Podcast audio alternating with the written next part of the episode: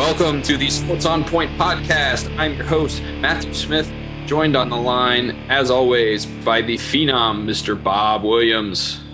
Matt, I'm having a tough time between going to Ohio State and going to USC. Can you tell me where to go? National Signing Day is tomorrow. I'm sorry, I can't help you out with that, young man. You're going to have to learn to make decisions for yourself. That's a big part of what college is all about. And of course, the guy pressing the buttons, the man with no college education. Oh, wait, maybe he does. I don't know.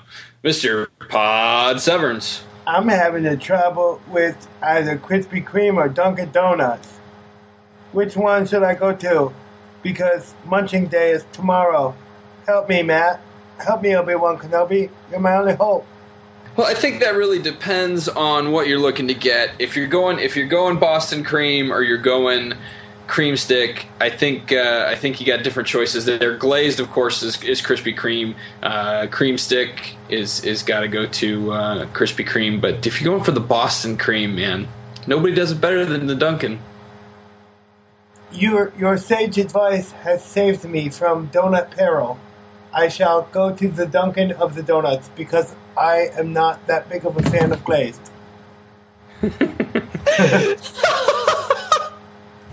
awesome, awesome. Let's talk about some sports, gentlemen. Okay, so last week in the news, of course, the University of Texas and ESPN announced their joint venture in the University of Texas television network, and uh, a, kind of a red flag that flew up at the bottom of the press release was that the network intends to, quote unquote, provide fans, students, and parents with access to extensive Texas high school sports, including football, basketball, and more, through its centralized home. Okay, so a University of Texas affiliated television network is going to be broadcasting high school football or whatever the sport may be how, uh, how in your mind, Bob, how, how is this going to be legal in the NCAA? I, it seems to me that by giving television exposure to top tier high school athletes, you've given yourself a definitive recruiting advantage. Yeah, I think that's the biggest thing in the entire thing that you just mentioned up mentioned about was the fact that it's giving a university a top right to, to sh- showcase athletes that hey look you can get this you can get this type of exposure on the te- texas network before before you even get here. You know, yeah, we've seen a lot of the All Star games in the off season, and then you even see like the Kirk Herbstreit Challenge, where you bring a lot of different schools from a different, you know, around the country to play. But to put it onto an actual network of an individual university, you're gonna hear an outcry from a lot of different schools, or you're gonna see schools doing the same exact thing, uh, especially in the both the SEC and the Big 12 right now because those schools still hold their own rights to get a, a, a, channel like how Texas has. Yeah, I think the main difference, obviously, is is uh, I don't know that I don't know that you could specifically nail a, an entire conference for recruiting violations. If the if the Pac-12 or the the you know Big Ten or somebody wanted to put high school sports on their networks, yeah, it's still a bit of a conflict of interest, I would say, but uh, I don't know. I don't know the, the if the NCAA bylaws specifically outline rules against conferences and their broadcasting of high school sports. But I, I was able to look at uh, at some of the laws that uh, are written about uh, about the scenario. Apparently, and uh, this is directly from the NCAA code. Uh, in regards to radio and television shows, a member institution cannot permit a prospective college athlete or high school college preparatory school or two year college coach to appear, be interviewed, or be otherwise involved in person or via film, audio tape, or videotape on. And then option number C is a program for which a member of the institution's athletic staff has been instrumental in arranging the appearance of the prospective student athlete or coach or related program material. That sounds to me, obviously, in plain English, plain English, in plain English, in like plain English like a high school kid cannot be appearing on a program or channel that has been arranged by anyone from the University of Texas. And if that is the rule and that's what's going to be protected, I can't help but imagine that the NCAA is going to have to have a full time person designated strictly to monitoring the stuff that goes on at the Texas television network. Yeah, definitely. It, we can sit here, uh, you know, blow smoke in everyone's ass about how, oh hey, look, the NCAA is going to do this, going to do that. Until the NCAA come out and, and, and says something about this, it'll be interesting to, to, to, see how this actually progresses and see how how it takes shape because I, I highly doubt that this gets off the ground if the NCAA wants to keep any sort of uh, actual credibility here. Well, I think they've shown over the past couple of months that credibility is not exactly what they're looking for. I guess that is true, but in this sense, you, you have to keep it. You, you, know, I understand that Texas is one of your brands, just like Ohio State, just like Florida, or the entire SEC, you know, like USC. But th- there comes a point where you have to step up and be that governing body that you're supposed to be, because you know that once this starts, it you you're going to lead to the Pac-10, the Pac-12 with their conference, and even the Big the Big Ten and the SEC to be doing this on a conference level, which, okay, I don't mind a conference level. If the big network wants to show, you know, big games of people in Illinois, Indiana, Wisconsin, I have no problem with that because that's just getting exposure out there for every kid, not just these star kids, where this Texas network is just getting direct funneling to Texas.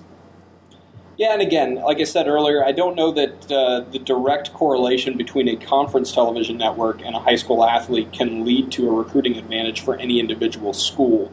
Um, I, I, guess you could look at a conference like the Pac 12 and the Big Ten and say, hey, you know, the, the obvious poster boy for those conferences are Ohio State and USC, and maybe by putting them on those networks, those two schools get an advantage. But at the same time, that's not a straight line that you can draw a little bit more difficult for the NCAA to enforce. But this one, this one to me is a smoking gun, uh, uh, and and I, would be interested to see how long it's allowed to uh, allowed to go on without either a change in the management setup of the Texas network or a change to the policy on broadcasting high school sports.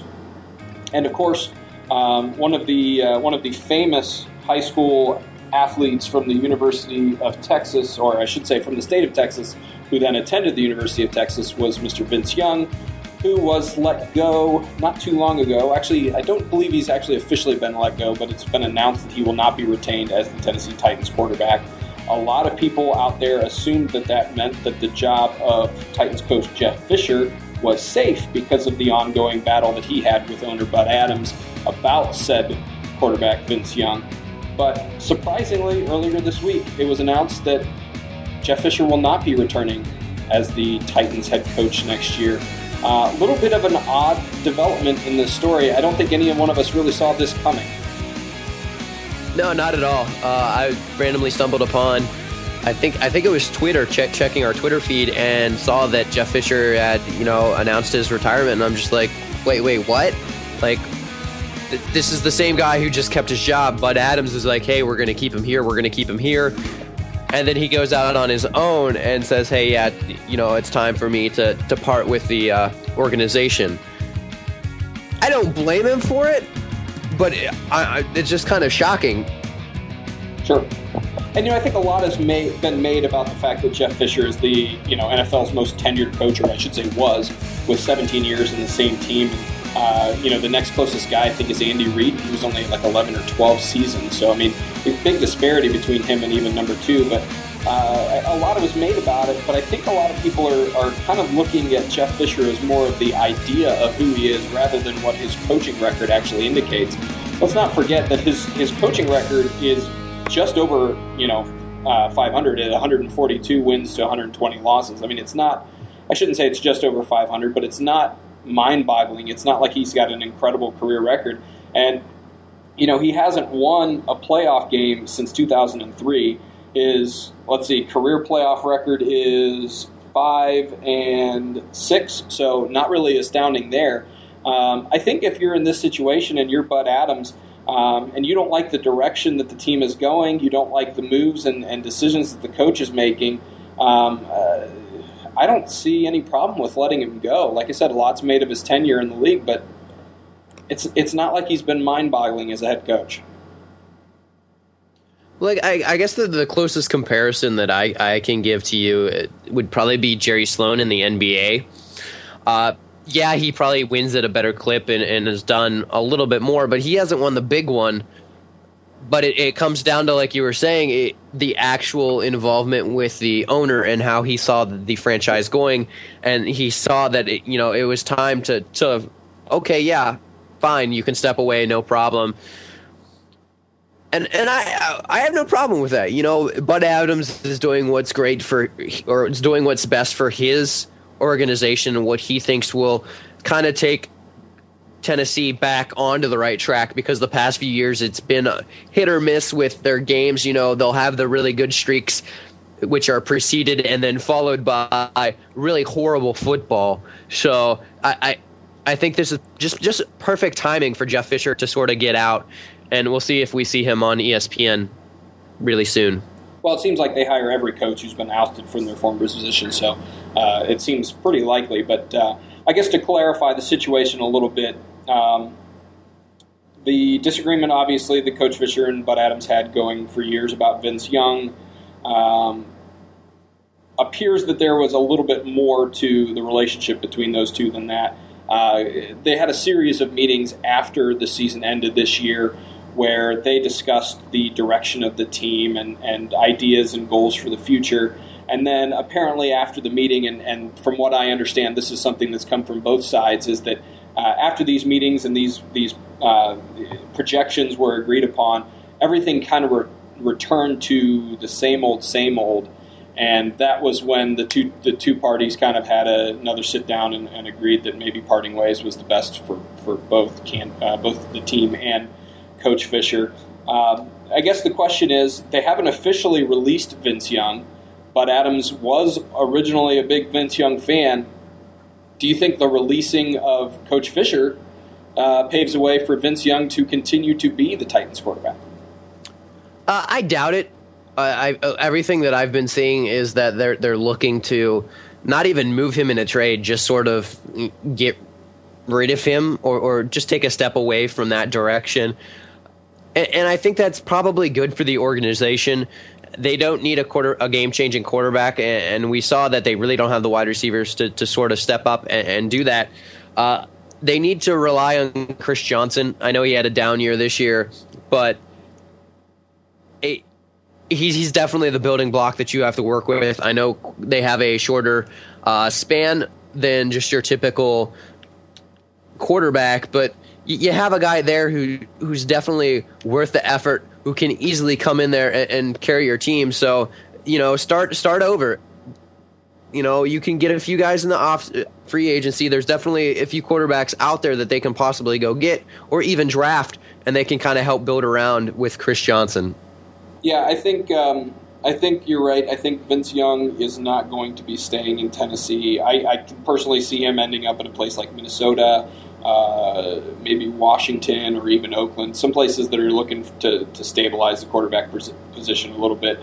Let's let's let's not forget that Vince Young, whether you like him or whether you don't, he is a quarterback who has improved statistically, um, at least in the quarterback rating department, which is, uh, I think we can all agree, is the most standardized way we have of measuring quarterback success. He has actually improved every single season since he's been in the league. So this isn't a uh, this isn't a player that that uh, has been terrible in the pros, and a lot of people speculate that his lack of success has been more attributed to the play calling and wide receivers out in Tennessee. So it'll be interesting to see where Young ends up. I personally don't know that I think he's a franchise quarterback, but he'll find a starting spot somewhere else in the NFL, and uh, well, it'll be interesting to see how he does there. So that's uh, that's kind of where we stand on the Vince Young, Jeff Fisher scenario out in Tennessee. If you have any comments or questions, make sure you hit us up on the website or hit us up on Facebook, on Twitter, or give us a call at the phone six, number four, I can six, remember. three, nine point. 646 39 point. Hi, hi, hi. Okay, so you may or may not have heard, guys, but there's a football coming, football game coming up this Sunday that uh, uh, I think a few people are going to be watching across the country. Really? Yeah, Super Bowl Sunday. Oh, Super Bowl? Super Bowl. Super Bowl. I know. I know. You guys thought the Pro Bowl happened last week, and it was so incredibly I good. That how could there be anything else? But no, alas, there is the Super Bowl, the the, the feast that uh, that now follows the appetizer that is the uh, uh, Pro Bowl, which I, I guess you could go as far as to say the unappetizer See, was the Pro Bowl. I, I would say the appetizer will be the game, and the feast for me will be the commercials. I like Super Bowl commercials. but then you'd be having the appetizers and the feast at the same time. Okay, I like food. Yeah, what's wrong with that? I, I agree with Bob. Why not? Fair enough. All right, so two of the most the two of the most historically successful teams in the entire NFL matching up in what I can only imagine was Roger Goodell's uh, best case scenario. Green Bay Packers, Dom Capers defense matching up against Dick LeBeau's defense, and of course, obviously they won't directly be matching up against them, but uh, uh, two good, very good defenses. I think someone actually had them ranked as the number one and number two defenses in the NFL. I don't know what that's based on, but uh, two very good defenses going back and forth. Uh, the the offenses, I think, uh, I think interesting. Uh, the, the Steelers have a better reputation for shutting down offenses, I think, than the than the Packers do. But then again, the Packers have a better reputation for having a vaunted offense than the Steelers did. Who do you think's got the advantage on the offensive side of the ball? Uh, offensive side of the ball, I'm, I'm going to probably say Packers, but it's going to depend on how well James Starks does. Uh, he's kind of come up very big for them throughout the uh, postseason, especially in the Philadelphia game. If he can give them any sort of uh, reliable option to release the pressure on Aaron Rodgers, I definitely give them the the overall better offense. But you know, in chance, you know, yeah, they have Roethlisberger uh, and uh, Mendenhall over on Pittsburgh side, so you, you definitely can't sleep on them. Sure. And, uh, you know, Roethlisberger has been the all time clutch uh, performer, the, the guy who's better on third and long than anybody else in the entire NFL, um, thanks to whoever it is that keeps track of those type of, type of ridiculous stuff. I think his name is Skippy. Skippy the stat guy. Skippy, the statistician. Stat- Yes. Statistician? Yes, Skippy the statistician. there will be a theme song next week. Fair enough. All right, so so yeah, Ben Roethlisberger, you can never count him out. Richard Mendenhall, I, I think, was the real beast that carried them past the Jets in the AFC Championship game. So uh, a lot to watch for from those two guys. But I, I agree. When you look at total overall talent, yeah, they've got Roethlisberger, they've got Mendenhall, they've got Hines Ward. But if you think about it, what's Hines Ward most famous for being great at? Blocking as a wide receiver and smiling all the time. None of those two things are really all that explosive, although the little things tend to make a big difference, especially in the running game. That smile is explosive. It is explosive. It's kind of Cheshire Cat esque. It's it, it is a little freaky. It's a, gonna it's a freaky smile. So uh, I, I'd have to agree. The talent definitely is on the Packers side. Um, a lot more explosive players. Of course, Donald Driver, the the famous rags to riches story of the guy who was selling drugs on a street corner, and now is one of the best receivers in the NFL. I think is uh, is always the kind of story you want to hear. Um, I'm, I'm, I'm really glad that we don't have to hear endless stories about how Jerome Bettis is from Detroit this year. Anytime that uh, we can avoid that obnoxiousness, it's it's always good. But uh, definitely talent on the Packers side. Defensively, I think is interesting because everybody knows about the Steelers' defense. Defense. Everybody knows Dick LeBeau. Everybody knows the Blitzburgh uh, mantra that uh, tends to float out there in Pittsburgh. And I don't think that uh, I don't think the Packers' defense is as well known, but I definitely I definitely think it's a defense that needs to be reckoned with. Uh, Dom Capers, of course, the defensive coordinator out in Green Bay, has done an amazing job this year developing some relatively unknown players like, uh, well, Clay Matthews III, for example, who didn't even start at linebacker in college because he was on the bench behind Ray Maliuma, or uh, however you pronounce his last name, but uh, Malaluga. Malaluga. Melanoma.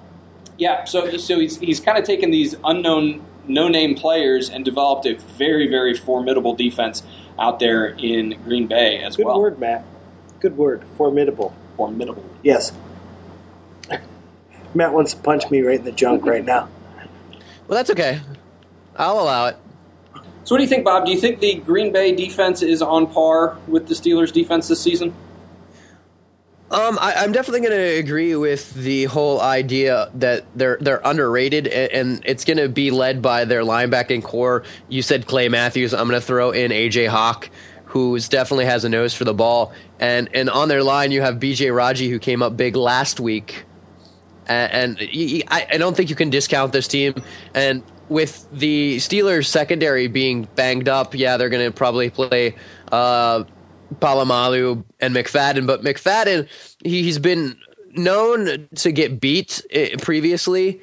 And him being injured might not be the best scenario for them, especially with Rodgers being able to throw all over the place. So uh, I, I don't see this being a, a big explosive game at all. It, it's going to be a tight, you know, one score is, is going to figure it out who, who's going to win it.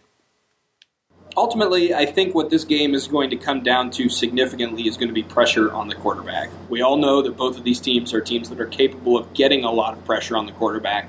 What I think is going to end up being a, a uh, invariable that nobody can really account for is just the sheer amount of difficulty that defenders tend to have bringing down Ben Roethlisberger. Um, in fact, I, I, think I was listening to a interview with Clay Matthews III, and he in, uh, in the interview had mentioned that uh, Ben Roethlisberger is taller, uh, longer, and weighs more than most of the defensive players for the Packers. So unless they're bringing B.J. Raji to bring the quarterback down, they're actually actually going into the tackles at a size disadvantage, which is not something someone rushing the quarterback is overly used to. I think um, I think that's a hard thing to account for when you're when your defense is so um, focused on pressuring the quarterback. When you have a quarterback who is so focused on not falling to pressure, that uh, it's going to make it tough for the Packers. As much as I hate to say it, I'm going to have to go with the Steelers as the winner on Sunday. I don't want to say it, and I'm going to completely disregard everything you just said, and I am on the the Aaron Rodgers bandwagon. Uh, again, I think if they can get James Starks to, to just just give him a little bit of time, uh, whether it be in the backfield blocking or you know quick screen, screens, quick draws to, to, to, alleviate some of the pressure. I think they have the offensive weapons, and I think their defense is good enough. Uh, it's going to be interesting. Their linebackers and how they spy and, and get pressure to Roethlisberger will, be the key, the, probably the biggest factor on the defense there. But I, I think they can pull it out. Again, like I said, I, it, it's three to seven points is probably going to be how, close this game is. Oh, for sure. I, I actually fully expect that the game will come down to um, a final drive. Not saying that the final drive will produce the points that uh, win the game, but I think it's going to come down to a final drive that at least has the potential to win the game.